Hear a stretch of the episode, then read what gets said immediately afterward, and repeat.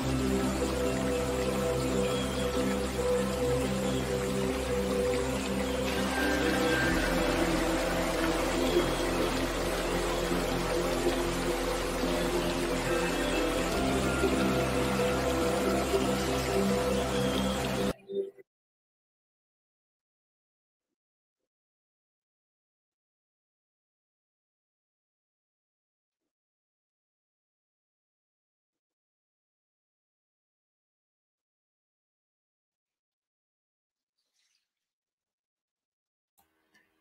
Nu se aude, domnul uh, presură, vă rog să mai faceți o încercare. Îmi cer mii de scuze, eram pe mute. Uh, urez uh, seara bună la toți cei care ne-am întâlnit aici. În seara aceasta o să vorbim despre uh, geopolitica spațiului rus. Uh, sunt aici cu Ciprian Mihali, fost ambasador și uh, profesor de filozofie la Universitatea Babeș-Bolyai. Uh, Ciprian, ne auzim? Da, cred că ne auzim totuși bună seara. Tehnica ne mai joacă feste din când în când, dar rezistăm. Invitatul nostru este Armand Goșu. Armand, bine ai venit! Mulțumesc pentru invitație! Armand Goșu a predat din 2004 mai multe cursuri despre istoria politică a Rusiei și a URSS, istoria politicii externe și a diplomației sovietice, evoluții în fostul spațiu sovietic. Are un doctorat în istoria Rusiei Moscova 1998. A fost corespondent la Moscova pentru radio BBC World Service. Din 2005 până în 2010 a fost redactor șef ajunct a revistei 22. Cele mai recente cărți publicate, Eurofalia, Turbulențe și Involuții în fostul spațiu sovietic, București, editura veche 2016, Rusia, o ecuație comple- complicată, Iași, editura Polirom 2021 și cea mai recentă între Napoleon și Alexandru I, Contextul internațional al anexării Basarabiei, Iași, editura Polirom 2020, 2022. Uh, deci un om care, care știe despre Rusia și care ne va vorbi în seara aceasta uh, cu bună cunoștință despre Rusia. Mai întâi să, am să-l rog pe Ciprian să ne introducă puțin în uh, subiect. Ciprian? Sigur, o fac cu multă teamă și cu multă modestie pentru că am avut și avem șansa să-l avem astăzi pe noi, cu noi pe Armand Goșu. Armand Goșu este astăzi, fără îndoială, unul dintre cei mai buni specialiști uh, pe, pe geopolitica rusă și pe spațiul uh, ex-sovietic și, și rus. Uh, de aceea am și decalat emisiunea cu o zi față de formatul nostru obișnuit cu care v-am, obișnuit, cu care v-am familiarizat săptămână de săptămână, miercurea. Astăzi, în mod excepțional, ne vedem marți, pentru că Armand Goșu nu poate mâine seară să fie cu noi, obligațiile sale academice îl cheamă printre studenți.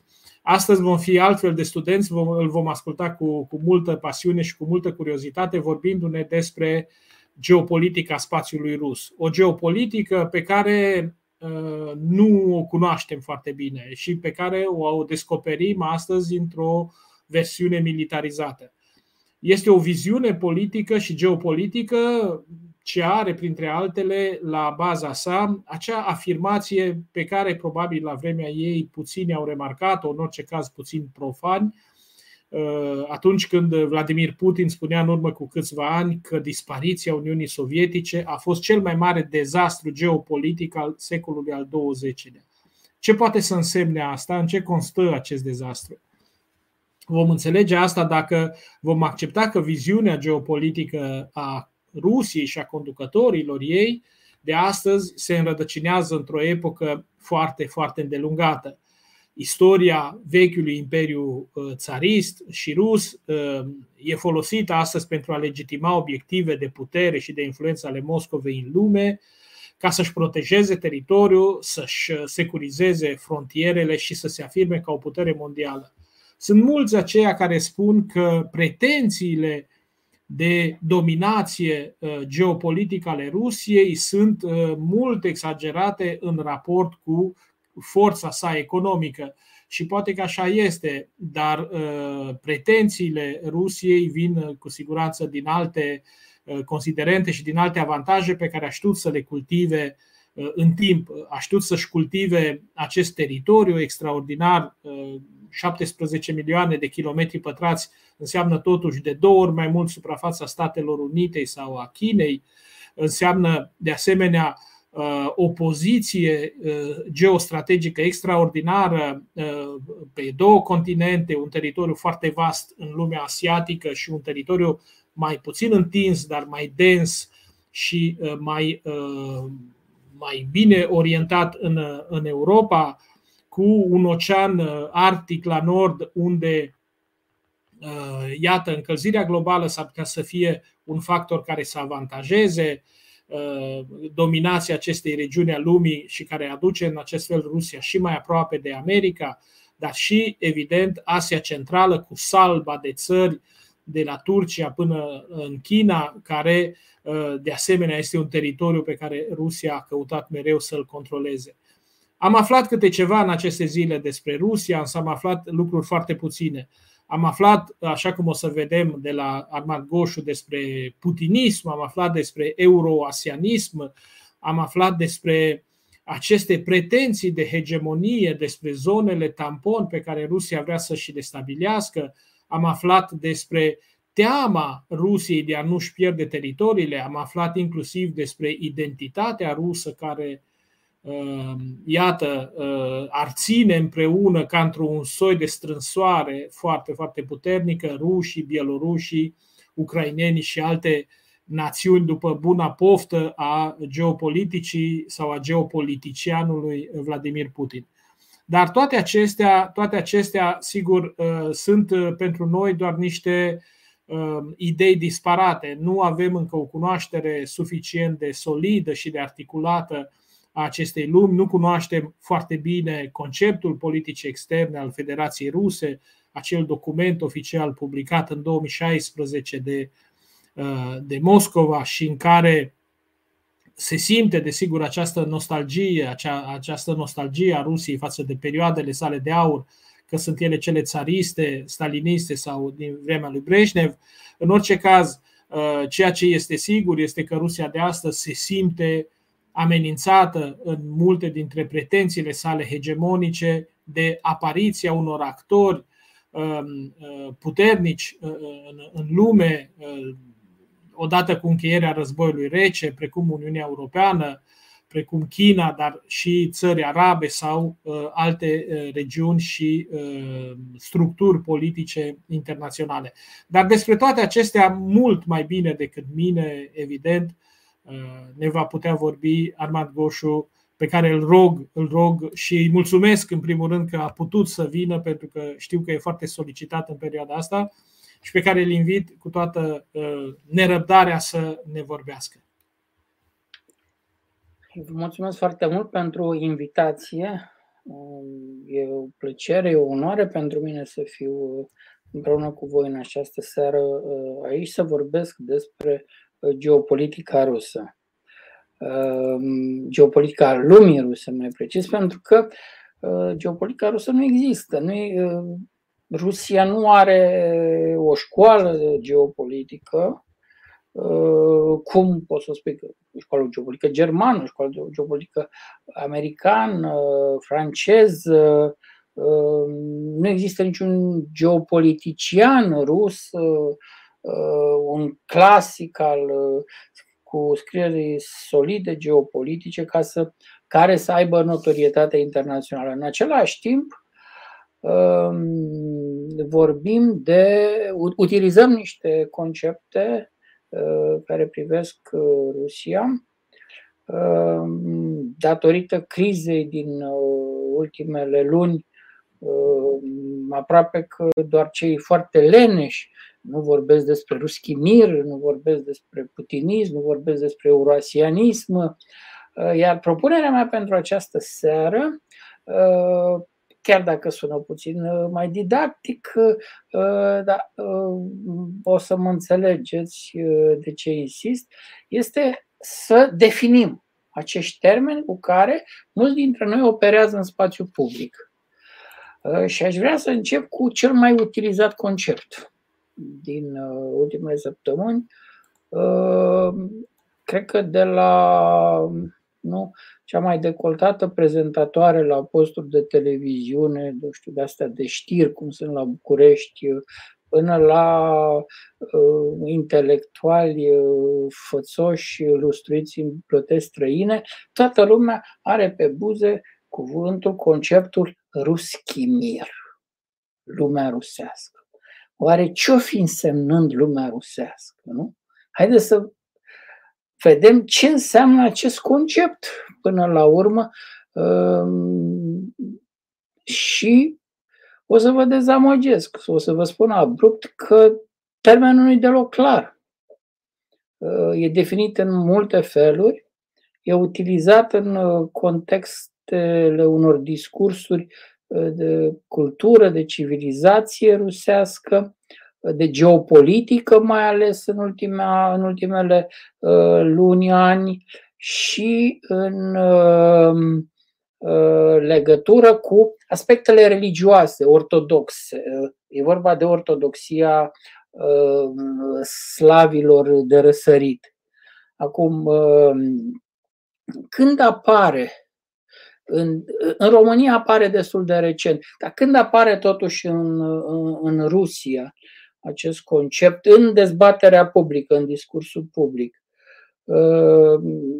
el datează în discursul public abia de la începutul anilor 2000, odată cu venirea lui Vladimir Putin la Kremlin uh, și încep, începe să fie utilizat la uh, de către oficiali guvernamentali uh, atunci când vorbesc despre doctrina de politică externă a Rusiei.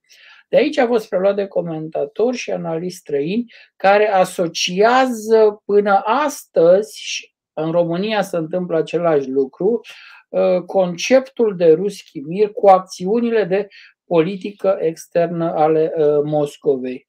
Totuși, Scuză-mă, Ar- Armand, am scris bine pe ecran ruschi mir sau e altă formă din altă limbă? e în engleză cum ați scris voi, Ruschi Mir, eu prefer transliterarea în, limbi, în limba română exact cum se aude, adică Ruschi fără Y și Mir Mir. Sunt două cuvinte. Mir înseamnă uh, lume, Ruschi lumea rusă. Lumea rusă. Uh, să vedem totuși când a apărut conceptul de lume rusă, că el e ceva mai vechi, chiar dacă n-a fost utilizat în documente E perfect așa. În documente, ă, dacă răsfoim ă, letopisețurile vechi, o să-l găsim într-unul din secolul XI, ă,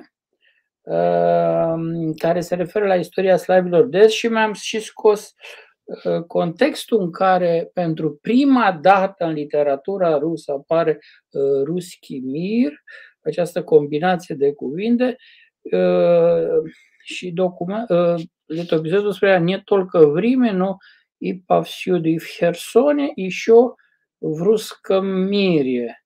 Deci nu doar în Roma, ci peste tot, și în Herson și încă în lumea rusă. În lumea rusă pe secolul XI e clar că se referea la slavii de est în care nu exista o împărțire a, a, a lor în ruși, în ucrainieni ă, și în bieloruși. E important ă, acest detaliu, insist asupra lui. Dacă poți să ne mai spui un detaliu, la vremea respectivă toți acești slavi vorbeau aceeași limbă? La, la data respectivă, da. Acum sunt, sunt două școli de arheologie, istorie.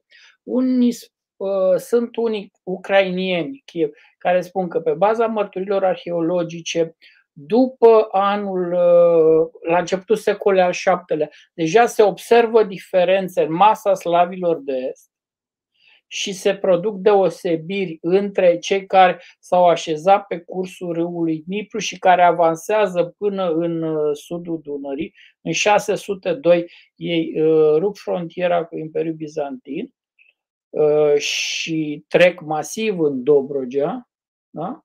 ca să atace Bizanțul, și sunt alții care, uh, cei mai mulți și școala veche uh, istorică, care privilegiază altă explicație, anume că și vă dau pe aceasta mai sigură, pentru că și, să spunem, istoricii arheologii occidentali preferă să o menționeze mai degrabă pe asta, e că momentul decisiv de spargerea unității lumii slavilor de est a fost marea invazie de taro-mongolă.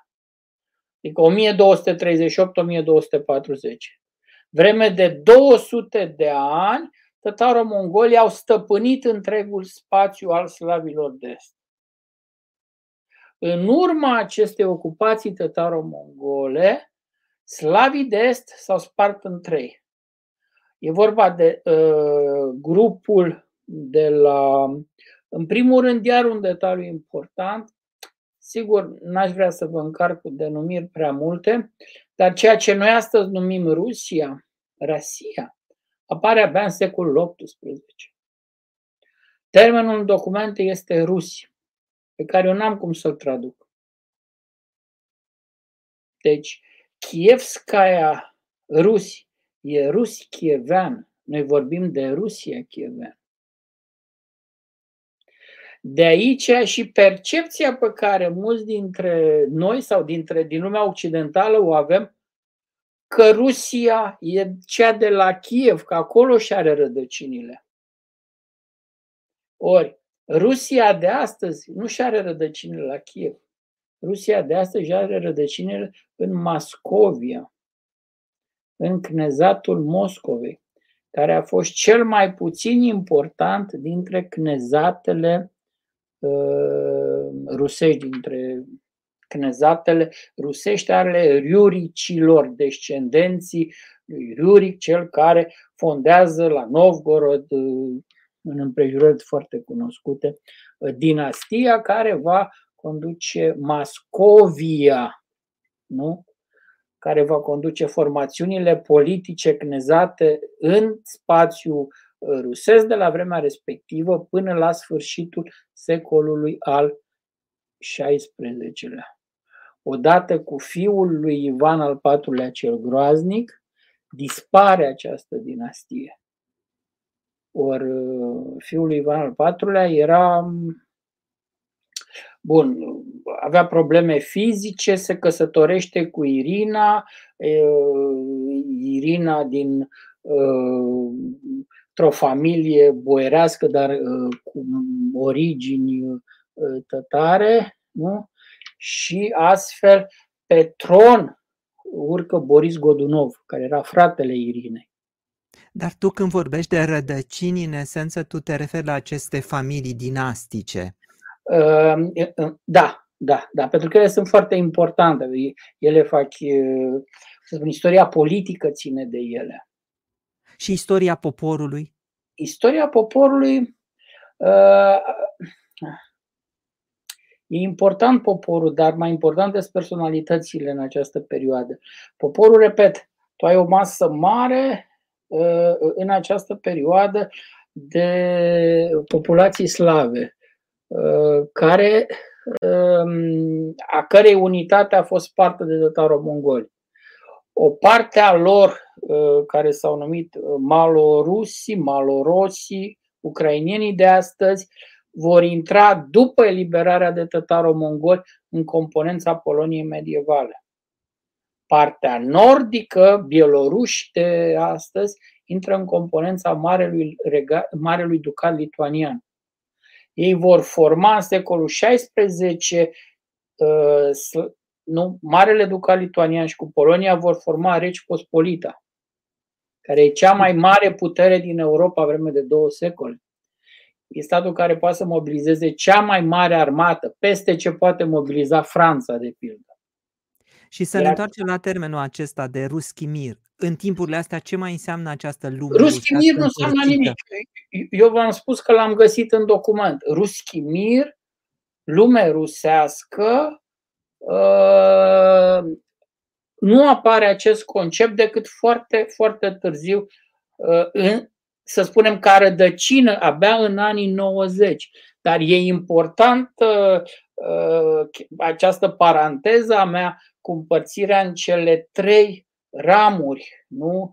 a slavilor de est, pentru că o să ajung la un moment dat în discuția noastră la articolul lui Putin despre, de anul trecut care se intitulează Unitatea rușilor, istorica rușilor și ucrainienilor, unde președintele Putin neagă existența poporului ucrainian, spune că ucrainienii sunt un non-popor. Deci ei sunt tot ruși. Dar cineva i-a prostit și spun ucrainieni. Iar Ucraina este un non-stat. E o invenție formă fără fond, da? care a căpătat formă și fond abia în ultimele decenii când a devenit o antirusie utilizată de către occidentali. Asta este povestea. Asta este povestea, dar este de reținut ceea ce eu spun ca să nu ajung uh, atunci uh, să, uh, să insist asupra acestui episod al spargerii unității slavilor de est. Asta se produce în secolul 13-14. Sunt două secole de istorie în care bielorușii intră în uh, ducatul lituanian, ucrainienii în, ducat, în, uh, în regatul polonez, iar ceea ce astăzi formează rușii, nucleul lor inițial, sunt, uh, cum să spun, localitățile sau populația care se refugiază în pădurile din zona Moscova, Vladimir, Suzdal.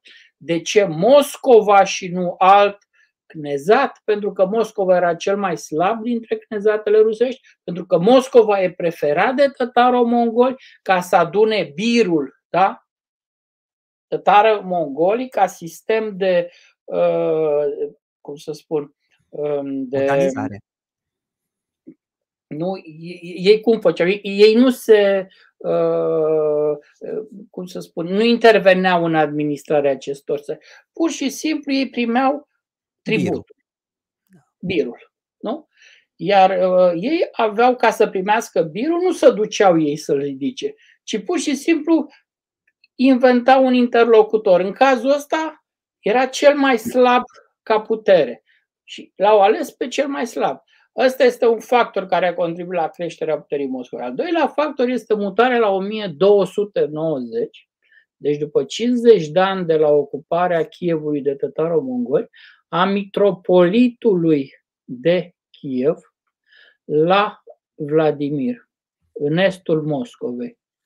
Și din estul Moscovei, peste 30 de ani, se va muta în Moscova, care, repet, era un sătuc mic, un mic cnezat, cel mai principal, cel mai neimportant principat al râuricilor. Era foarte mic inițial, era cât și sector agricol Ilfov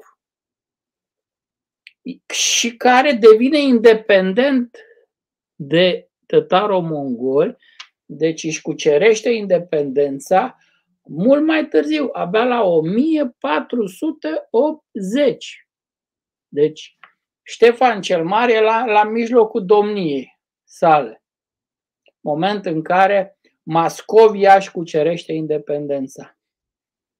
Iar rădăcina ideologiei imperiale rusești da, ă, ține de căsătoria, nu? A fost mai târziu fixată de călugări în mănăstiri, în momentul 1472 a căsătoriei lui Ivan al III-lea cel Mare cu Sofia Paleolog acordându-i se aceste căsătorii, nu? care a fost făcută din alte rațiuni, nu din cele pentru a uh, te lega de uh, dinastic de uh, cea de-a doua Romă de Bizanț, uh, o, o însemnătate pe care la origine n-a avut-o. Atunci a contat pentru Ivan al III-lea să aducă din Italia meșteri pentru a construi Kremlinul. Uh, și o ultimă, o ultimă chestie istorică ca să ajungem la Ruschimir de astăzi. Uh, în tot acest timp, ce s-a întâmplat cu poporul slav? Uh, au mai existat alte popoare care au ajuns în zona respectivă sau el a rămas acolo sub diferite dominații, cum ai explicat tu? Um, poporul slav, ca atare, nu era în granițele unui singur stat. Erau multe state la data respectivă iar el ajunge în granițele acestui, acelui stat, deci abia la sfârșitul secolului al XVIII-lea, odată ceea ce slavii de popoarele slave, deci pluralul aș folosi, ucrainieni, bieloruși, ruși, ajung în granițele acelui stat abia la sfârșitul secolului al XVIII, odată cu cele trei împărțiri ale Poloniei. Deci, dar nu, termenul de ruschi mir nu apare atunci. Ruschi Mir este astăzi, inițial în anii 2000, în străinătate a fost perceput, sunt lucrări pe tema asta, de semna acțiuni de soft power rusești, mai degrabă de influența diasporei rusofone din străinătate, iar uh, cel care uh, definește uh, Ruschi Mir este consilierul, ideologul lui Putin, e vorba de Vladislav Surkov. Vladislav Surkov e un personaj foarte interesant. Uh, el este cel care uh, nu, propune upravlenia democratic, democrație controlată. Toate conceptele importante cu care operează Putin sunt definite de, uh, sunt propuse și definite de Surcov. Surcov și astăzi uh, e, e destituit numai la Kremlin de câțiva ani, uh, scrie niște articole cu cheie care sunt foarte greu de înțeles, dar eu le citesc cu pasiune și încerc să și lumea colegii prin Statele Unite, Rusia, cu care mai colaborez, mai corespondez, râd de mine că îmi pierd timpul cu... Dar uh, ultimul articol uh, scris în toamna anului trecut prin noiembrie uh, sugera că Putin va dezlănțui un război la scara întregii planete, ori până la urmă Surcov pare să fie intuit cel mai bine cum gândește Putin. Surcov e interesant pentru că nu pentru că Putin e, confid, e confident sau ceva de genul ăsta, ci pur și simplu pentru că presupun că înțelege mecanismul de gândire al lui Putin. Și acum, cu asta închei, vă promit, merită să uh, ascultați. Uh, definiția dată de Surcov e cam lungă, e absolut aberantă, dar asta e definiția lui Surcov a conceptului de ruski mir, nu? dat de cel care utilizează conceptul și care i l-a și prezentat lui Putin de a intrat în uh, circuitul. Uh, da, hai, hai să vedem ce înseamnă. Ce este, așa începe Surcov, ce este ruski mir? Este acolo unde oamenii vorbesc și gândesc rusește sau unde apreciază mult cultura rusă.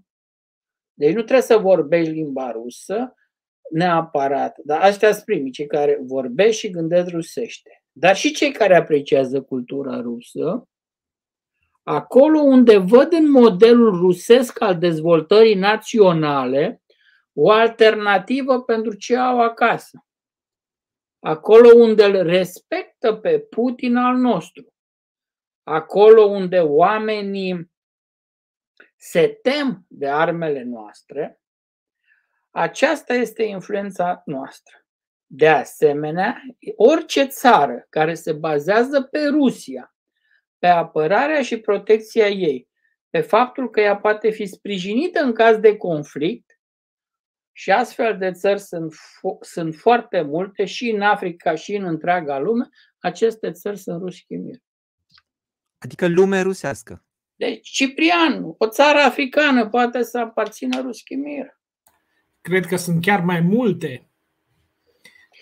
Dacă e să ne luăm după definiția lui uh, tot globul pământesc poate să devină partea ruschimir, adică și cartierul, nu știu, din uh, Uh, New York, unde sunt emigranți ruși, sau în San Francisco, unde sunt emigranți ruși, sau la, la Paris. Uh, ăsta este conceptul pe care Putin l-a utilizat în aceste ultime săptămâni Nu? A spus că Ruschi Mir este în pericol, că împotriva rușilor a început genocidul. Ori um, um, mi se pare important să, uh, să vedem ce înțelege Putin prin, uh, sau anturajul lui Putin prin uh, Ruschi Mir. Și de unde e amenințarea? Și pentru el. Repet, conceptul nu e deloc clar, iar uh, definiția pe care v-am citit-o odată de ideologul care a promovat acest concept uh, introduce în ruschi mir pe oricine, pe un iubitor de cultură rusă, pe un stat din Africa care se bazează pe sprijinul Rusiei. Dar mai are acolo un concept, uh, și anume care se teme de armele noastre care uh, e da. Îngrijorător. Oameni care se tem de armele noastre. Asta este influența noastră. Dacă vreți, vă citesc originalul în rusă, pot să vă dau și. Uh, am căutat mult cum e, e, e și pentru studenții mei care m-au întrebat, ok, utilizăm ruschi mir, dar până la urmă ce înseamnă? Haideți să lămurim aceste concepte. Și pentru mine a fost foarte uh, foarte neașteptat. Adică eu mă ocup de Rusia de vreo 30 ceva de ani, dar nu încetez nicio clipă să mă minunez de ce descoper în fiecare zi. Uh, asta mă ține uh, așa oarecum uh, proaspăt la minte și mă obligă să, să fiu atent, să, și al doilea termen? Al doilea termen pe care, termen pe care uh, am văzut că uh, și media românească și cea internațională îl utilizează vorbind despre regimul politic din Rusia, acum mai ales se vorbește cât rezistă regimul, cât rezistă Putin, este cel de putinism. Uh, acum, cu, conceptul putinism um, e nu, caracterizează specificul socioeconomic și politic al Rusiei de azi. Se leagă de perioada în care Putin este la conducerea Rusiei, deci de după anul 2000. Uh, sunt autori care îl utilizează și compară cu conceptul stalinism. Sunt alții care spun, nu, nu, nu, nu înseamnă stalinism, mai degrabă aduce a brejnevism, un tip ăla conservatorism din ăsta, din fază finală. Uh, și sunt uh, tot așa, nu puțini, care spun că putinismul este de fapt național-socialism rusesc. Și vin și explic, eu aici mă refer la analiștii occidentali. Uh, putinism este folosit și în Rusia, dar cu alt înțeles. Uh, spre deosebire de Ruschi Mir, termenul de putinism a făcut o carieră în vest, în America, uh, unde e materie de semestru, ce este putinismul, uh, ce este și cum funcționează putinismul. Acum, când apare prima dată acest concept? El apare în 2000, la foarte scurt timp după ce Putin câștigă alegerile, primele alegeri prezidențiale, și eu l-am găsit pe site-ul Iablocul. Iablocul e un partid politic liberal moderat din Rusia. Dar, a, și de acolo a fost preluat de presa străină. Apare în New York Times, The Guardian uh, și începe să fie, nu știu, rostogolit pe buzele comentatorilor de politică externe și ziariștilor. Vorbesc de anul 2001-2002. Dar încă apare destul de rar în, uh, în presa internațională. Uh, în Rusia nu e utilizat, în Rusia Iablocul care l-a lansat nu-l va mai folosi, părea să fie mormântat acel concept, până ce în 2003 Vyacheslav Nikonov, un uh, politolog rus apropiat de Kremlin, nepotul uh, lui Molotov, ministrul de externe sovietic, scrie un articol referindu-se la sistemul politic din Rusia după 2000 și afirmă că el este putinist. Deci Niconov este cel care, repet, un personaj foarte apropiat de Kremlin, este cel care lansează în Rusia conceptul, dar în Rusia îi dă o conotație pozitivă. Uh, acum, eu nu o să mă refer la acea conotație pozitivă care e prezentă doar în dezbaterile academice, să spunem, universitățile din Rusia și o să mă refer la felul în care conceptul putinism e utilizat în media românească și media occidentală, de unde a fost preluat în media românească și în dezbaterea publică în, din România. Diversi istorici și politologi occidentali au, defi, au definit uh, putinismul, sunt foarte multe cărți pe tema asta, drept golism unii, bonapartism alții, alții vorbesc de lider patriarhal, de autocrația conservatoare populistă. Uh, acum, eu nu vreau să intru în detalii, să vă dau nume, vreau să spun care sunt caracteristicile uh, putinismului. Monopolizarea puterii în mâinile președintelui, interesele statului puse deasupra intereselor cetățenilor, limitarea drepturilor cetățenești, represiune, promovarea ideii de cetate asediată, tratarea opoziției ca o formă inamică, ca, ca o forță inamică ce trebuie distrusă. Uh, pentru prima dată, uh, în, după destrămarea Unii Sovietice, um, mai ales după 2012, apare cultul lui Putin, dar cultul lui Putin nu după modelul uh, lui Stalin, cultul, ci mai degrabă după modelul cultului lui Brezhnev, um, care ce caracteristici am mai identificat? Un control al statului asupra proprietății, autonomia oligarhiei din perioada lui Yeltsin dispare, oligarhii sunt uh, uh, persoane loiale, uh, persoane loiale direct lui Putin sau persoane care au o marjă de manevră destul de scăzută, o autonomie foarte mică. În politică externă înseamnă o politică externă uh, agresivă, uh, mai înseamnă uh, o ideologie a grandorii naționale, o rescriere a istoriei printr-o falsificare grosieră, un antiamericanism evident, un programatic chiar în politica externă, Față de Europa au fost perioade de a, a, a, o atitudine ambivalentă, am încercat uh, să cultive relații speciale cu anumite capitale, Italia, Budapesta, uh, Berlin, uh, să spunem mai degrabă o atitudine eurosceptică și o desconsiderare a Uniunii Europene și a instituțiilor Uniunii Europene. Iar pe intern, Asta e foarte important. Consolidarea organelor, uh, instituțiilor militarizate.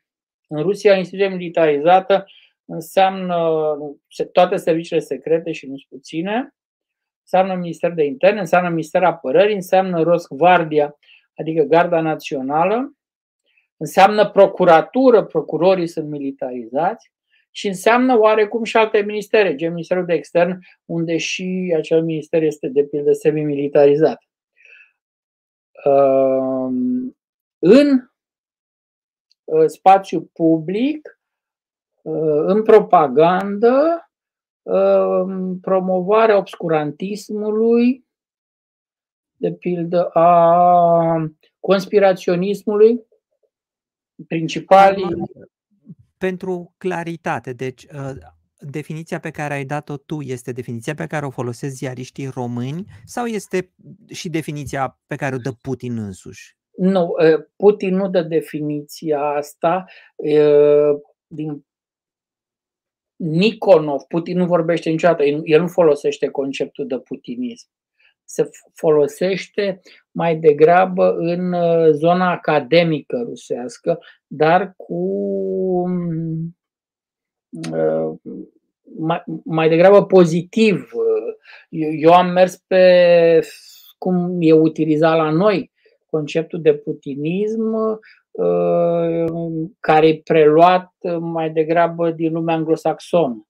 Ei folosesc da. mult putinism. Care e tenta pozitivă aici pe care poți să o dai? Pentru că dacă aud că vrei să pui statul deasupra cetățeanului, nu văd o tentă pozitivă.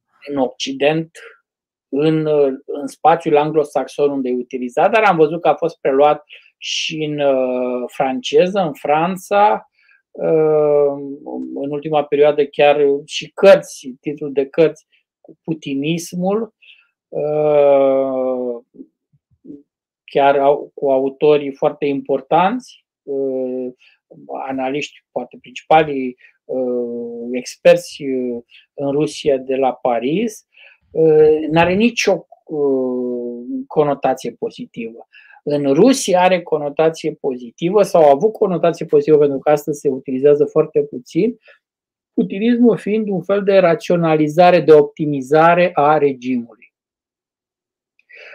accentul fiind pe doar regimuri uh, de mână forte, regimuri semi-autoritare pot să modernizeze Rusia. Mă refer la felul în care Nikonov a, a încercat să definească, dar n-a făcut carieră conceptul de putinism în, uh, să zicem, Nikonov și aș mai spune eu un, uh, de fapt, istoric care e convertit, s-a transformat în politolog Sogrin, pe care eu îl stimez, e un tip care predă foarte mult în Occident, în Statele Unite și care e destul de solid și care numește, asta mi s-a părut mai interesant, autoritarism luminat. A definit el putinismul uh, într-o lucrare care a apărut în Statele Unite. În rest, termenul are exclusiv conotații negative, iar la noi înlocuiește, e folosit pentru a defini regimul politic din Rusia, nu? Uh, pentru că e mult mai simplu să-l utilizezi Putin decât să vorbești de uh, nu știu, definiții mai complicate. sofisticate, Uh, care circulă doar, să spunem, la cursuri sau la seminariile uh, de Russian Studies din universitățile occidentale, care, sigur, e un autoritarism electoral, să explici care sunt caracteristicile autoritarismului electoral, merge când faci un exercițiu ăsta cu studenții sau cu masteranzii. E mult mai complicat când o faci în public și da. e mult mai simplu și pentru ziariști și pentru comentatori să utilizeze conceptul de uh, putinism. Iar în spațiul românesc, în ultimii ani, mi s-a părut extrem de exact la, uh, uite, François Toma. Uh, iar în spațiul românesc e foarte, foarte utilizat, e foarte prizat uh, acest termen încă înainte de apariția uh, cărții domnului Tom, care a fost tradusă și publicată și în limba română. Și acum... Armand, înainte ca să ne mutăm încetul cu încetul către întrebări așa, ă, aș face oarecum o paralelă, pentru că sunt oarecum mirat că în Rusia încerc să scos ceva pozitiv din conceptul ăsta și am făcut, fără să vreau efectiv, comparația cu China. Ă, pentru că la început se, va foarte, se vorbea foarte mult de comunismul chinez. Acum China crește economic foarte, foarte puternic și cumva această discuție despre comunismul care este greșit, dar mhm. totuși uh, ceva a supraviețuit în China și funcționează, nu se mai discută, e cumva pus deoparte, ca să spun. Uh, ai putea să comentezi puțin pe comparația asta? Nu știu China suficient de bine, nu mai aș hazarda să comentez. Iar gândirea politică a, în Rusia are ceva, un specific anume. În primul rând, Ehm, gândiți-vă la următorul fapt. Prima facultate de politologie, de științe politice apare în 2007. Pentru ei, ce facem noi la științe politice, ei fac la sociologie politică. Științele politice sunt o știință burgheză, americană mai ales. Ei acum de-abia, prin tezele de doctorat pe care le produc la universități, încearcă să utilizeze modele de analiză occidentale să le aplice la Rusia. Pentru a explica realitatea rusească, uh, să spunem, în spațiu public, oameni care zic politologi, uh, a apărut și termenul ăsta, să-l acceptă unii. Sunt foarte puțini, dar ei nu au background de politologi. Cei mai mulți sunt istorii și sociologi. Iar cei care termină științe politice, uh, recent sunt, um, se implică în campanii electorale. Vă dați seama ce campanii electorale poți face într-o țară ca Rusia, uh, unde Kremlinul controlează toate procesele politice, sub numele de politehnologi. Adică cei care au dețin tehnologii electorale mai degrabă, ăsta ar fi uh, sensul. Uh, Mă uitam și la Ciprianu, are cum să trecem și pe partea de întrebări. Uh, ah, exact. Dacă mai este ceva care vrea să adaugi la această poveste, Armand, sau ne mutăm? Nu, a, a, aș vrea să Uh, dacă 10-12 minute, să vorbesc despre urasianism, care e un alt concept, a fost lansat de Putin, a fost relansat de Putin în campania electorală în 2011.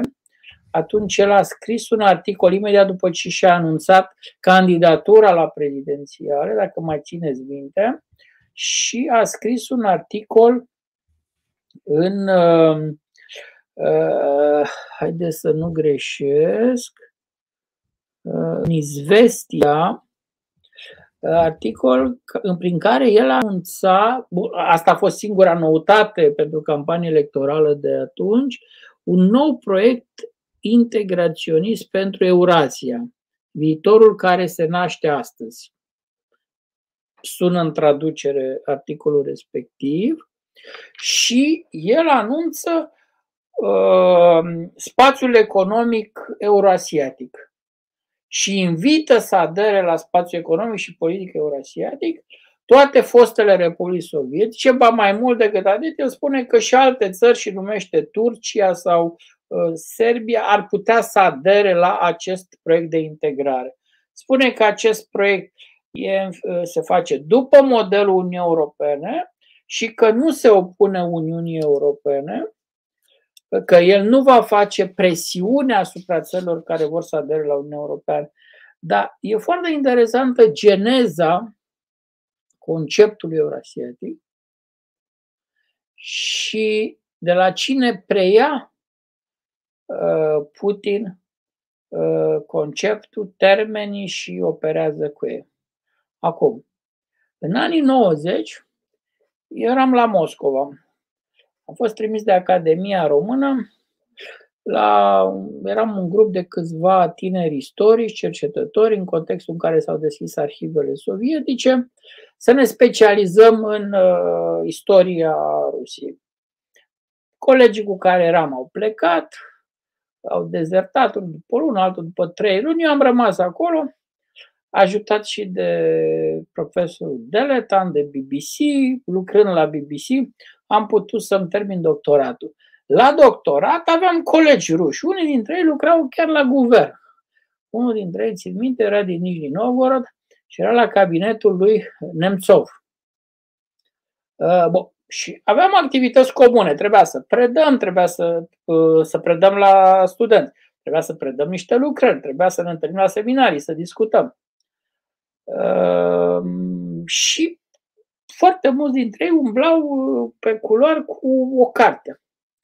Uh, geopolitica. Autorul acestei cărți era Dugin. Atunci am auzit și eu de Dugin. Citau fascinați această carte și mi-au spus, ia-o, citește, e foarte interesantă. Și mi-au atras atenția că scrie ceva și despre România și despre Moldova. Am luat-o, am citit-o, nu m-a fascinat, nu m-a dar m-a șocat altceva. Majoritatea celor colegilor mei citeau cu sfințenie Dugin. Am înțeles mai târziu că trebuia să mă sperii. teribil de această constatare. Or, în jurul lui Putin, cei care formează astăzi uh, nu, uh, coloana vertebrală a administrației rusești, că nu mă refer la elita din cercul intim al lui Putin, Pierre Krug, să spunem, primul cerc, da? cei care lucrează în birouri, care scriu note, care propun diverse scenarii. Mi-e teamă că mulți dintre ei, evident nu toți, dar unii dintre ei, poate că destul de mulți, s-au format intelectual citindu-l pe Dugin cu creionul în mână. Lucrul ăsta l-am înțeles târziu, abia când l-am văzut pe Putin în 2011, în toamnă, lansând acest proiect, proiect integraționist, pe care nu, el l-a preluat fără să-l numească din, de, de la Dugin, din scrierile lui Dugin. Acum, euroasianismul are o lungă, foarte lungă și foarte interesantă istorie înainte de Dugin, istorie care merită spusă, o să încerc să fiu foarte scurt, dar ca să vedeți de unde fascinația intelectualității ruse de astăzi față de eurasianism. Acum, um, în, um, în Imperiul Rus, după prăbușirea Imperiului Rus, um, profesori universitari de la Universitatea Imperială de la Petersburg, Petrograd sau Moscova, după ce au luptat în uh, trupele avgardiste împotriva bolșevicilor, s-au refugiat. Tinerii universitari s-au refugiat în două centre importante, în două țări slave, la Belgrad și mai ales la Sofia. În 1920, la Universitatea pe uh, culoarele și în sălile de seminare ale Universității din Sofia, unde erau acești refugiați, tineri profesori universitari refugiați din Rusia, în jurul uh, lui uh, Nicolae Trubetskoi s-a format, care apucase să predea, dar la Universitatea din Moscova câțiva ani în perioada războiului, s-a format un grup, s-au definit primele teze ale doctrinei euroasiatice. Care sunt ele? Concepția lumii multipolare, vă sună cunoscut, da? Uh, care devine după 94 doctrina oficială a Kremlinului în materie de politică externă și securitate. Altă idee, rolul major al influenței mongole asupra istoriei politice și culturii ruse, importanța interacțiunii dintre slavi și turanici. Trubetskoi apucă să publice două numere dintr-o revistă, chiar așa se intitula Eurasianismul, la Sofia, unde găsiți principalele teze ale eurasianismului. Trebuie să se mută la Viena în 1923, grupul se sparge, dar nu suficient de tare pentru că alți tineri din jurul lui Trubetskoi vor să dezvolte o mișcare politică. Ei vor să dezvolte o alternativă la bolșevism, adică la comunism și la capitalism. Ei vin și propun o a treia cale adică nici roșu, nici alb. Erau atât de mulți uh, care, tineri care au aderat la această mișcare, încât OGPU, deci Poliția Politică uh, Sovietică, s-a speriat foarte tare și a început poate cea mai de succes operațiune a spionajului și contraspionajului rusesc, operațiunea Trust, care are ca obiectiv compromiterea cercurilor monarhiste din sânul emigrației rusești. Și atrag la Moscova tineri din această mișcare uh, eurasianistă, tineri și uh, tineri monarhiști. Cert este că uh, reușesc să compromită mișcarea eurasianistă, uh, care uh, în câțiva ani avea să dispară ca mișcare politică, alternativă la bolșevism și la, să spunem, țarism. Acum, dintre alți lideri, cum ajunge totuși această ideologie care apare pe culoarele Universității din Sofia să domine astăzi mințile establishmentului de la Moscova. Și acum, printre, alături de Trubetsko, evident, era și profesorul Vernațchi. Vernațchi uh, pleacă în 28 în America, face o carieră teribilă acolo și e profesor în California de istoria Rusiei până în anii 70 chiar. Ehm, și alt ideolog important, poate cel mai important, e Piotr Savitski, ehm, Savitski geograf, economist, geopolitician, culturolog, filozof, ziarist, este apropiat de ideologul liberalismului rusesc, de uh, profesorul lui Piotr Struve. Uh, a fost diplomat uh, vreme de un an și jumătate în Norvegia în timpul războiului, dar n-a făcut carieră diplomatică, n-a făcut o carieră universitară, a fost profesor de liceu. A fost profesor de liceu la Praga, lângă Praga, unde va fi arestat în 45 de Armata Roșie în drumul ei uh, spre Berlin și a fost aruncat în Gulag. În toată această perioadă însă, anii 30-40, pe masa lui Stalin și o să vedeți în papca Stalin, în, dosa, în uh, mapa Stalin, așa se numește, Stalin citea traduceri după articolele uh, eurasianiștilor ruși care publicau în tiraje minuscule în Occident și mai degrabă se citeau ei între ei. Era, repet, o mișcare care a fost distrusă de poliția politică rusească, mișcarea politică sovietică a fost uh, anihilată și a rămas o ideologie care era dezbătută în cercurile intelectuale, câteva zeci de persoane. Numai că Savitski ajunge în lagăr. În lagăr, în Rusia, el îl întâlnește coleg de lagăr, de dormitor, cum erau dormitoarele alea, pe Lev Gumiliov. Cine e Gumiliov? Gumiliov e fiul Anei Ahmatova. Fiul Anei Ahmatova și a poetului Nicolai Gumiliov. Uh, Lev Gumiliov ajunsese la unele teorii eurasianiste fără să știe că cineva înaintea lui a teoretizat. El e istoric, are o viață extrem de interesantă, a trecut și pe la Chișinău, ehm, a fost dat afară de vreo trei ori din facultate, ehm, e trimis pe front ca ehm, din Gulag, e trimis pe front într-un detașament, într-o divizie disciplinară un batalion disciplinar și cucer, participă la cucerirea Berlinului.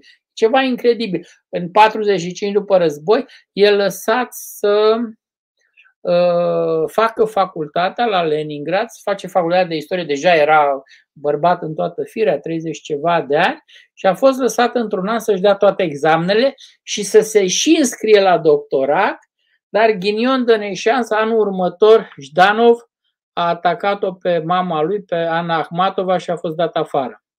A fost dat afară de la doctorat. În 48 ajunge iar în lagăr și în lagăr îl întâlnește pe Savitski. Și Savitski discută cu el și Savitski spune, dar noi am dezbătut lucrurile astea, uite, citește Trubetskoi, citește Vernatski. După ce iese din lagăr în 56, Savitski e lăsat să se întoarcă la familie în Ceoslovacia, la Praga. Este eliberat și Lev Gumiliov în Uniunea Sovietică. Savitski începe să-i trimită lucrările lui uh, teoreticienilor, uh, uh, celor care au pus bazele teoriei eurasiatice, iar Gumiliov este lăsat să publice. Să publice, el publică destul de puțin, își face o teză în arheologie despre lumea turcică și el vorbește despre simbioza dintre. Teoria lui este că Rusia E a treia cale, Rusia nu-i China, Rusia nu-i nici Europa, Rusia e rezultatul simbiozei dintre popoarele turcice din Asia Centrală și slavii de răsărit. E o teză, nu el a spus-o prima dată, Vernațchi mai devreme, dar el scrie despre el, o descrie și scrie absolut minunat, un talent colosal. În anii prăbușirii, el moare când se prăbușește Uniunea Sovietică, e vorba de Gumiliov, dar cărțile lui apar în tiraje de milioane. Deci am văzut cărți, cărțile lui Gumiliov peste tot, pe trotuare, oriunde te duceai, erau în sălile de cursuri, sunt în milioane de exemplare. A fost ceva absolut incredibil, a fost un fenomen. Ăsta e contextul în care apare Dugin. Dugin uh, își uh, pretinde afilierea, se, se, se cere urmaș și sociolog de formație, se cere urmașul lui, uh, se pretinde a fi urmașul lui Gumiliov. Problema e că e o competiție între mai multe țări. Principala, prima țară care a adoptat euroasianismul ca ideologie oficială a fost Kazakhstan. În 94 e vizita președintelui Nursultan Nazarbayev la Moscova, la Universitatea din Moscova, vorbește de eurasianism. Are un anfiteatru plin, ține o teză despre eurasianism. La Astana, capitala Kazahstanului, cea mai mare universitate din Kazahstan, nu? este Universitatea Lev Gumiliov, eurasiatică. Deci eurasianismul devine încă din anii 90 și e reacția lui Boris Yeltsin, care îl însoțea pe Nazarbayev și care nu înțelege nimic. Ce prostia asta, ce porcăria asta, ce eurasianism. În anii, abia târziu, în anii 2000, sub influența uh, cărților uh, lui Gumiliov și în interpretarea deja geopolitică a lui Dugin, euroasianismul este luat de undeva și uh, devine ideologie oficială a lui Putin. Mai că după 2015-2016, după înlăturarea lui Surkov, după ce e dat afară Dugin de la Universitatea din Moscova, Putin își pierde apetitul pentru ideologie, pentru dezbateri ideologice, dar nu suficient de mult, pentru că uh, contează uh, pur și simplu euroasianismul odată lansat la apă și urmează drumul. În Duma de stat ai Comisia Euroasiatică, acum se vorbește despre fostul spațiu rusesc uh, și ca spațiu eurasiatic, televiziunile uh, de stat din Rusia care emit pentru fostul spațiu rusesc uh, multiplică acest mesaj că Rusia și trăiește într-un spațiu eurasiatic. În fine, poate m-am grăbit puțin, am, vreau să termin și mai uh, repede, dar nu mi-a reușit. Vă cer iertare. Mai erau niște lucruri de spus, poate că la discuții o să revenim. Mulțumesc. Am vorbit foarte mult, neobișnuit, nu? Nu, nu, nu. Adică, mă rog, noi am ascultat oricât. E vorba și de resurse. Armand, de hai, care... hai să-i răspund eu, Ciprian. Armand, ai fost un adevărat profesor. Deci eu am stat aici ca un elev, mi-am not- făcut notițiile pe carnețel. E excelent. Iertare, știu că nu, nu, multă lume nu acceptă această atitudine profesorală a mea, dar asta mi-e meseria mentorală. de mulți ani. Și e mai mult mentorală, adică efectiv e de învățat. Și așa e bine că e așa. Da, Ciprian, scuză-mă că te-am întrerupt. Nu, nu e nimic. Eu spuneam numai că suntem fascinați pentru că cred că e foarte util să înțelegem de unde vin afluenții a ceea ce se întâmplă astăzi. Știți, prinși cum suntem în, în, în această fugă a actualităților, nu înțelegem exact care. L-am pierdut pe Ciprian. Da, l-am cam pierdut pe Ciprian. Uh, gata, acum ești online, Ciprian. Sper să nu mă pierd și eu, dar s-ar putea să fie troli, boți, hackeri, știți, e un moment bun. da, nu, vreau să spun deci că e important să înțelegem care sunt sursele acestei doctrine care se manifestă astăzi militar.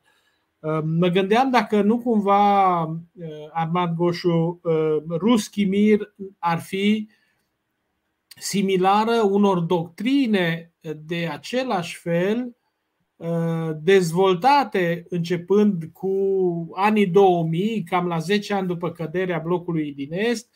Acolo am văzut și ideea de, de, de Ungarie mare, care este Ungaria tuturor celor care vorbesc maghiar, Albania mare, România mare, adică a existat în feluri diferite, în țări diferite, în regiuni diferite, această idee de a uni popoarele dincolo de graniță, admițând că există diaspore puternice, că există comuniuni de limbă, de credință, uneori de rasă, dar în același timp admițând că există și zone de influență geopolitică, pentru că ceea ce ai spus foarte bine despre Africa îmi întărește această idee.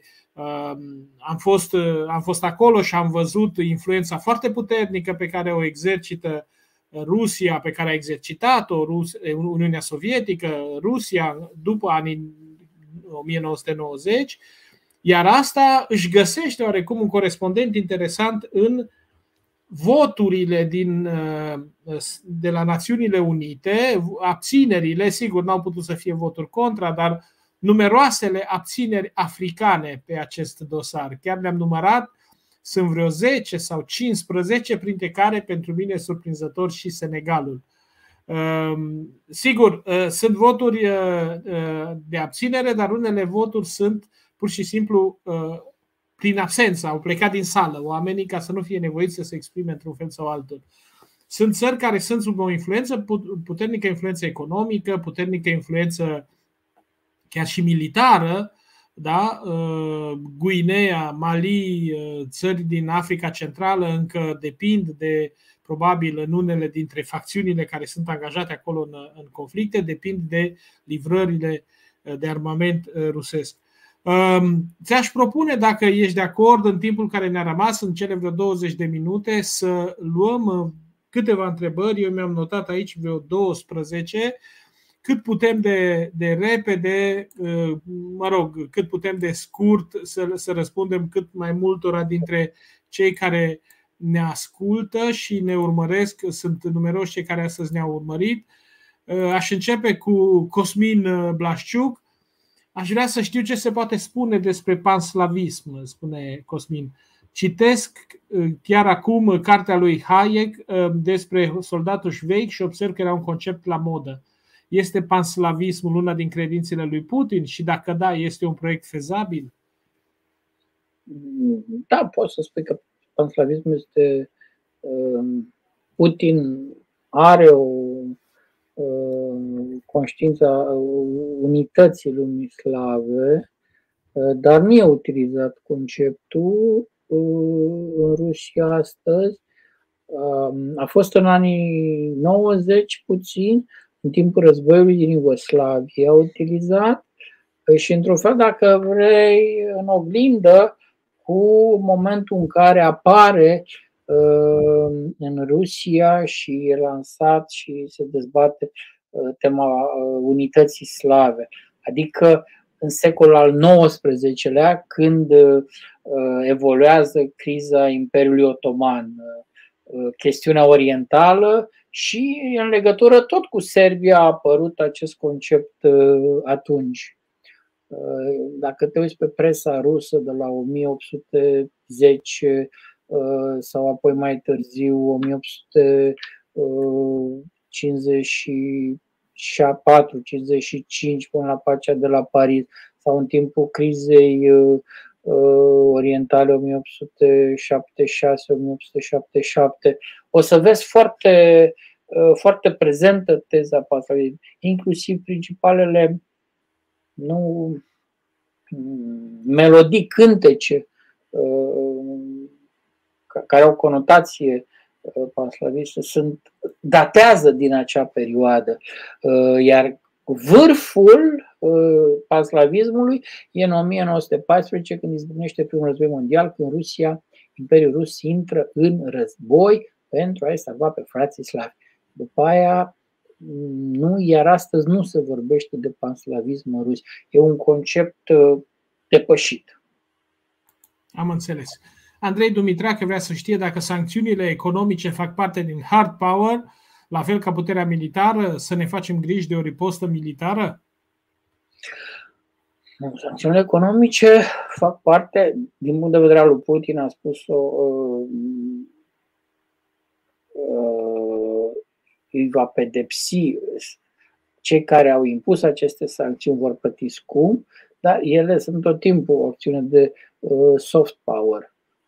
Ce obțin în literatura internațională, acum în cazul Rusiei, să știți că n-au mai fost niciodată mobilizate astfel de sancțiuni împotriva unei țări cum sunt cele mobile de astăzi mobilizate împotriva Rusiei. Deci undeva aproape la limita soft power, hard power. Am înțeles. Uh, Emanuel Ioan Crețu vrea să știe de ce nu se explică de ce rușii le-au dat Crimea ucrainenilor după dizolvarea URSS-ului. Crimea normal nu era a tătarilor și popoarelor nomade. Normalul ăsta cred că e cel mai problematic aici, dar te las să da, explici. Da, să, să, să, să, să, să ne împiedicăm în el. Uh, da, Crimea era a tătarilor, numai că în momentul în care rușii dau uh, Rusia, RSFS, Hrușciov este atunci uh, prim secretar la Moscova și o dă. Acum să discutăm de ce o dă. Problema, hai să vedem ce cu tătarii, da? În aprilie 1944, în condițiile ofensivei germane, Uh, în uh, sudul Ucrainei, uh, după ce sovieticii îi alungă pe nemți și pe români, începe o operațiune de evacuare, de strămutare a tătarilor din Crimea, pe motiv că tătarii în perioada războiului au colaborat cu germanii și cu românii. Și că în Crimea au funcționat două unități militare de fapt, erau, de erau niște miliții locale care asigurau ordinea doar. N-au luptat pe front împotriva sovieticilor, iar mulți tătari din Crimea, mult mai mulți tătari din Crimea, au slujit în armata rusă, au servit în armata roșie, luptând împotriva Germaniei și României și Italiei, decât au slujit în acele, au servit în acele unități, acele miliții, într-adevăr înființate de germani. Spre deosebire de alte popoare care au fost deportate de Stalin, tătarii nu au fost lăsați să se întoarcă după moartea lui Stalin, astfel încât Crimea a uh, fost uh, a fost slavizată. Atunci o să ziceți, bine, dar totuși sunt acum 20 ceva de mii de tătari. Acești tătari au, f- au venit abia de, după, de, de, de, după 1988-89 în timpul perestroică. Abia atunci au fost lăsați să se întoarcă în Crimea. Iar coloniștii, Crimea a fost colonizată, au fost în majoritatea lor ruși. De asta, Republica Crimea, care era, avea autonomie în cadrul Ucrainei sovietice, Uh, avea, era singura cu majoritate etnic rusească, nu doar rusofonă. Erau ucrainieni care vorbeau rusă sau tătari care vorbeau. Era etnic rusească. Tocmai din aceasta. Acum, de ce a dat-o, de ce au dat Crimea ucrainienilor? Nu, de ce rușii le-au dat? Păi nu după dizolvarea A dat-o în 1956 a dat-o Hrușciov. Și a dat-o nu pentru a face un cadou ucrainienilor, ci pentru că, din punct de vedere economic, Crimea nu atrăsese suficiente investiții de la Moscova. RSFS rusă în cadrul URSS avea probleme atât de grave încât pur și simplu nu avea timp și resurse să investească în Crimea. Și mai apoi era o problemă, apa. Astăzi Crimea se deșertifica. De ce? Pentru că Crimea nu are apă. Toată apa care e adusă în Crimea e adusă din Nitru, adică de pe teritoriul Ucrainei. Ori, Nikita Khrushchev a luat o decizie administrativă. În mintea lui era ca și cum ai muta o comună de la sectorul agricol Ilfov la județul Giurgiu. Nu e tot în aceeași țară. Ca județul Giurgiu, nu? Să ajute el ă, să facă drumuri nu știu ce sat. Ceva echivalentul ăsta era. N-a fost nicio cabală secretă a lui Hrușciov împotriva Moscovei, Rusiei, cum se plâng uh, istoricii ruși sau analiștii. A fost documentul publicat, nu e absolut niciun dubiu. E o chestiune pur administrativă ca să ajute la refacerea economică după război a Crimei, trecuseră 11 ani și refacerea tot întârzia. Dacă da. s-ar prăbuși Federația Rusă, ups, cum ați vedea lumea fără Ruski Mir sau în ce s-ar transforma? Ce impact ar avea acest lucru? Păi nu s-ar schimba nimic. Ruski Mir e o creație teoretică insuficient de bine definită uh, de către cei care au promovat uh, acest concept. Acum, dacă s-ar prăbuși Federația Rusă să scot Ruski Mir, în ce s-ar transforma Rusia, să spunem, de să, să recompun întrebarea dumneavoastră. Ehm, păi, sunt... Eu nu exclus scenariul ăsta. Mi-e greu să cred că um, cum evoluează acum lucrurile în Rusia, um, Federația în forma actuală are un viitor foarte luminos.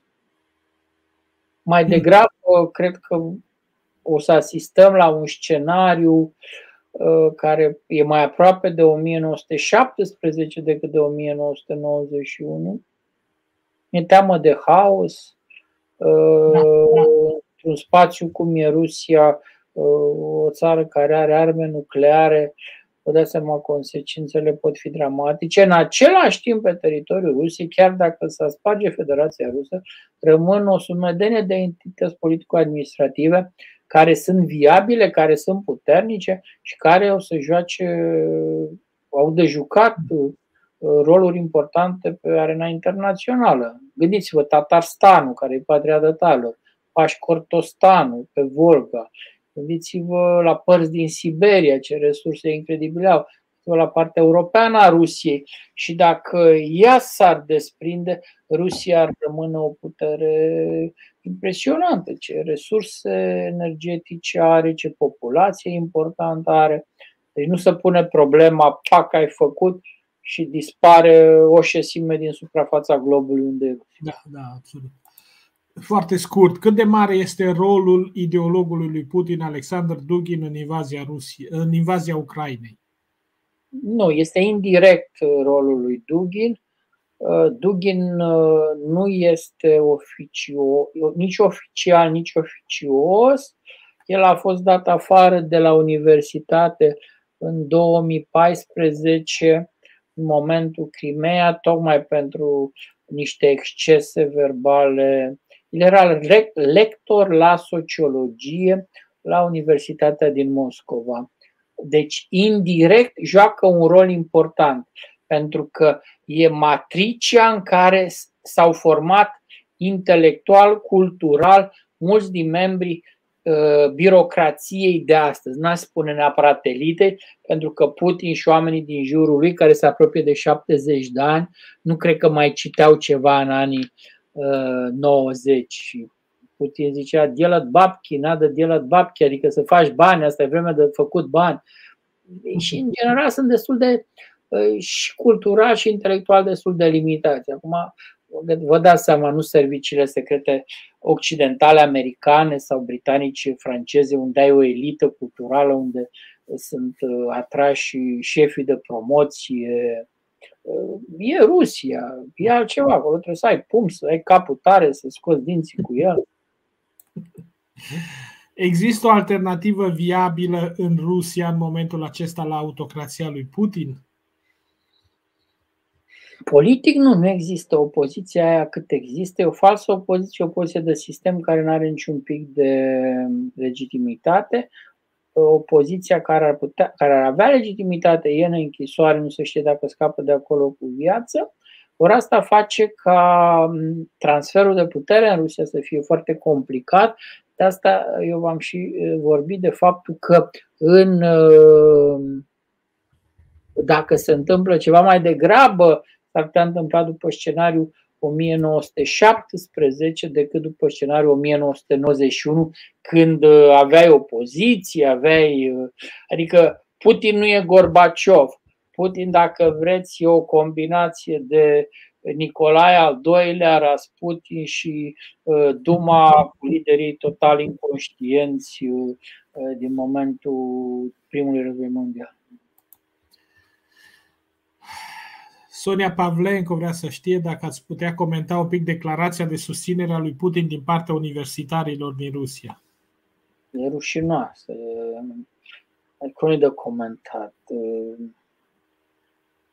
e o rușine pentru învățământul universitar rusesc, pentru ce a mai rămas din el în ultimii ani. Uh, să-l asigur pe Putin de loialitatea ta de plină și să promiți că vei educa viitoarele generații în spiritul uh, uh, patriotismului lui Putin, mi se pare o rușine în momentul mm.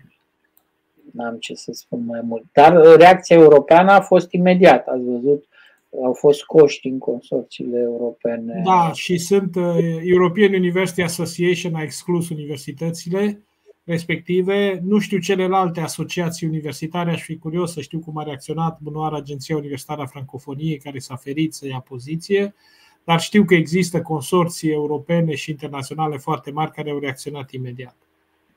Da. Atenție, uh, universități care sunt în uh, top 100, adică unde universitățile din România nu visează să ajungă, da, care da, au, da. au uh, laboratoare de cercetare unde uh, au premiul Nobel, uh, Universitatea din Moscova, Universitatea din Petersburg, unde uh, cum să spun, cu mii de angajați, cu producție incredibilă de Universitatea din Kazan, de asemenea, din câte știu. Exact, da. Da, da toți au fost încolonați, practic nici o defecțiune. Cum este jonglată în practică în Rusia contradicția dintre respingerea Occidentului și afirmarea Rusiei ca un stat european? Vă mulțumesc mult pentru excelentă prezentare. Asta spuneți dumneavoastră, domnul Olteanu, că e stat european. Rușii nu spun că sunt stat european. Și eu am spus, și eu am crezut, eu am locuit acolo, am lucrat acolo ani de zi, am crezut sincer, mă interacționam cu politicienii ruși, mergeam în dumă, uh, am luat masa cu unii dintre ei, am stat de vorbă. Am crezut că Rusia e partea Europei, am visat că se democratizează, că o să merg la Moscova cum merg la Paris acum. Nu înșelat, am greșit. Nu prima dată și cu siguranță nu va fi nici ultima dată. Rusia nu se consideră stat european. A întors spatele Europei. Putin a întors spatele Europei. Putin spune că nu mai are nevoie de Europa. Putin spune că orientează Rusia spre China. Putin vrea să mute capitala de la Moscova la Pacific, spunând că meciul pentru mileniu 3 se va juca în Pacific între China și Statele Unite. Iar Rusia vrea să fie și ea prezentă în acest meci, să joace și eu. Nu, nu am avut timp să discutăm despre China, dar cred că va fi la, vom avea o discuție despre China în săptămânile viitoare. Vom, sper să avem o confirmare și pentru emisiunea despre Japonia, una despre Orientul, despre uh, Asia Centrală. Uh, vom înțelege probabil mai bine atunci uh, cum arată peisajul, noul peisaj geopolitic, care se mută, cum spunea Peter Frank Copan, nu așa, spre noile drumuri ale mătăsii și de acolo chiar mai departe. Nu? Ehm, Alex Cătălin, din nou, ar putea urma o invazie a Georgiei? Se va folosi Putin de rebelii din Oseția de Sud și Abhazia de acolo? Nu, nu mai are de ce să invadeze Georgia. Țară care și-a ținut în pușcărie fostul președinte care a modernizat-o cu adevărat. Putin e mai mult decât răzbunat.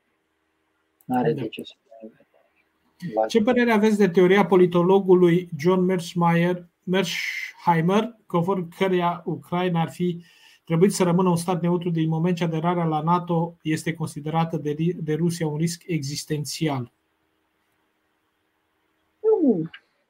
Mearsheimer are o este adeptul realismului agresiv, asta e o școală în relațiile internaționale. El n-a fost niciodată un practician, e doar un teoretician, iar în ultimii ani a fost adesea invitat la clubul Valdai din uh, Rusia, unde s-a întâlnit cu președintele Putin.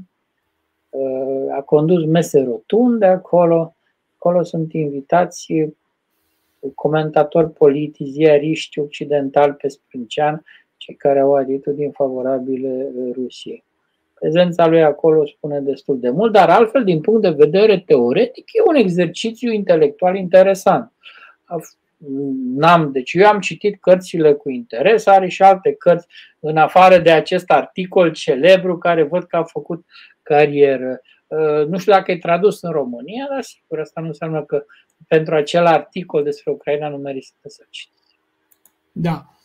Uh, Nicolae Cătălin Gerasim ne întreabă le spune că este interesant că stema Ucrainei este identică cu stema Rusiei Chievene, 882-1240. Se constituie acest uh, lucru un afront adus Rusiei? De aceea rușii au o adversitate față de ucraineni? E o ceartă între istoricii ruși și istoricii ucrainieni. Manualele de istorie rusești încep cu Rusia Chieveană, iar manualele de istorie ucrainiene încep și ele cu Rusia Chieveană. Uh, Kievul dă peste mână Moscovei, spune că voi nu aveți voie să vorbiți, că voi nu vă trageți de la Rusia Chieveană, când Moscova dă peste mână, spune, ba nu, de fapt Rusia Chieveană suntem noi, voi nu erați pe nicăieri, voi nici nu existați, sunteți un non-stat, Ucraina, sunteți un non-popor, ucrainienii. Hmm. Întreb, de ce insistă Rusia să se pună în opoziție cu lumea occidentală? O face în mod constant, într-un mod aproape reflex. De ce nu adoptă o atitudine mai cooperantă în relația cu Occidentul? Pentru că a adoptat această ideologie. Și am vorbit azi mai devreme, ruschimia. Da, erau întrebările pe care mi le notasem, între timp au venit și altele. Cred că însă, Cristi, o să ne oprim încet, încet. Uh,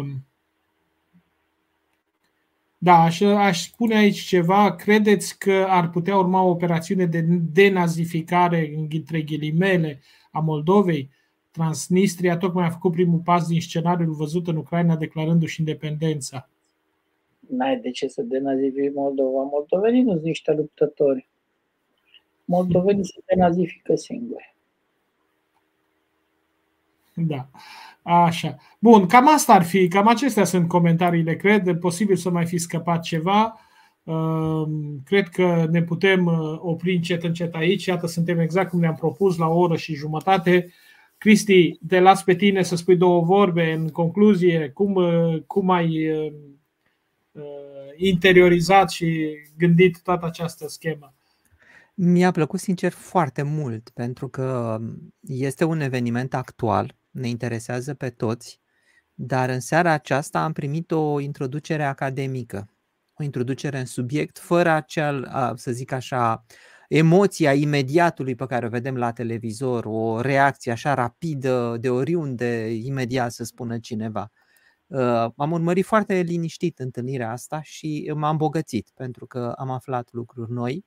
Și a rămas Armand cu o chestie pe care ai spus-o când ai vorbit de teoria polarizării, că se adoptă această teorie a polarizării în politică și mi-am dat seama cât de mult poate să schimbe o astfel de idee felul în care gândești. Pentru că eu sunt fizician și în momentul când ai spus polarizare m-am gândit, ok, pământul este un pol, aici ai polul nord, aici ai polul sus și deja mintea mea a tras liniile de câmp. În momentul când ai deja aruncat un concept, mintea mea deja a văzut din acel concept uh, liniile de câmp care pleacă, cum se fac legăturile și așa mai departe. Deci este o anumită putere în ideologie, odată ce definești bine o anumită structură, Uh, e o putere, de acolo cumva lucrurile ies în mod natural într-o anumită direcție. Și asta mi-a atras atenția că se întâmplă, iată, în fizică, da, unde sunt eu, dar se întâmplă și în politică. E principiu, același principiu. Eu vă mulțumesc foarte mult, vă mulțumesc că m-ați invitat. mulțumesc celor care ne-au însoțit o oră și jumătate în această seară. Mi-a făcut realmente mare plăcere să fiu împreună cu voi. A fost o încântare și pentru noi și aș vrea să răspund unuia dintre uh, ascultătorii, urmăritorii noștri fideli care vrea să știe cum arată următoarele noastre emisiuni. Ei bine, săptămâna viitoare, tocmai iată voi prezenta um, doamna Simona Corlan Ioan, ambasadoar, fost ambasadoare a României în Senegal și în Maroc, profesor de istorie la Universitatea din București, ne va vorbi despre uh, Africa și despre direcțiile pe care le urmează Africa în perioada ce vine. Peste două săptămâni vom avea una dintre cele mai bune cunoscătoare ale lumii indiene. Vom vorbi despre India ca mare putere a lumii de astăzi, evident. Și urmează apoi uh, China, urmează Japonia și vom avea din nou uh, un invitat de marcă pe care l-ați avut și anul trecut în emisiune cu noi, Marius Lazar, despre lumea arabă, despre lumea Orientului Mijlociu și uh, ne îndreptăm, încercăm să avem o confirmare pentru Iran și pentru lumea, pentru lumea Asiei Centrale.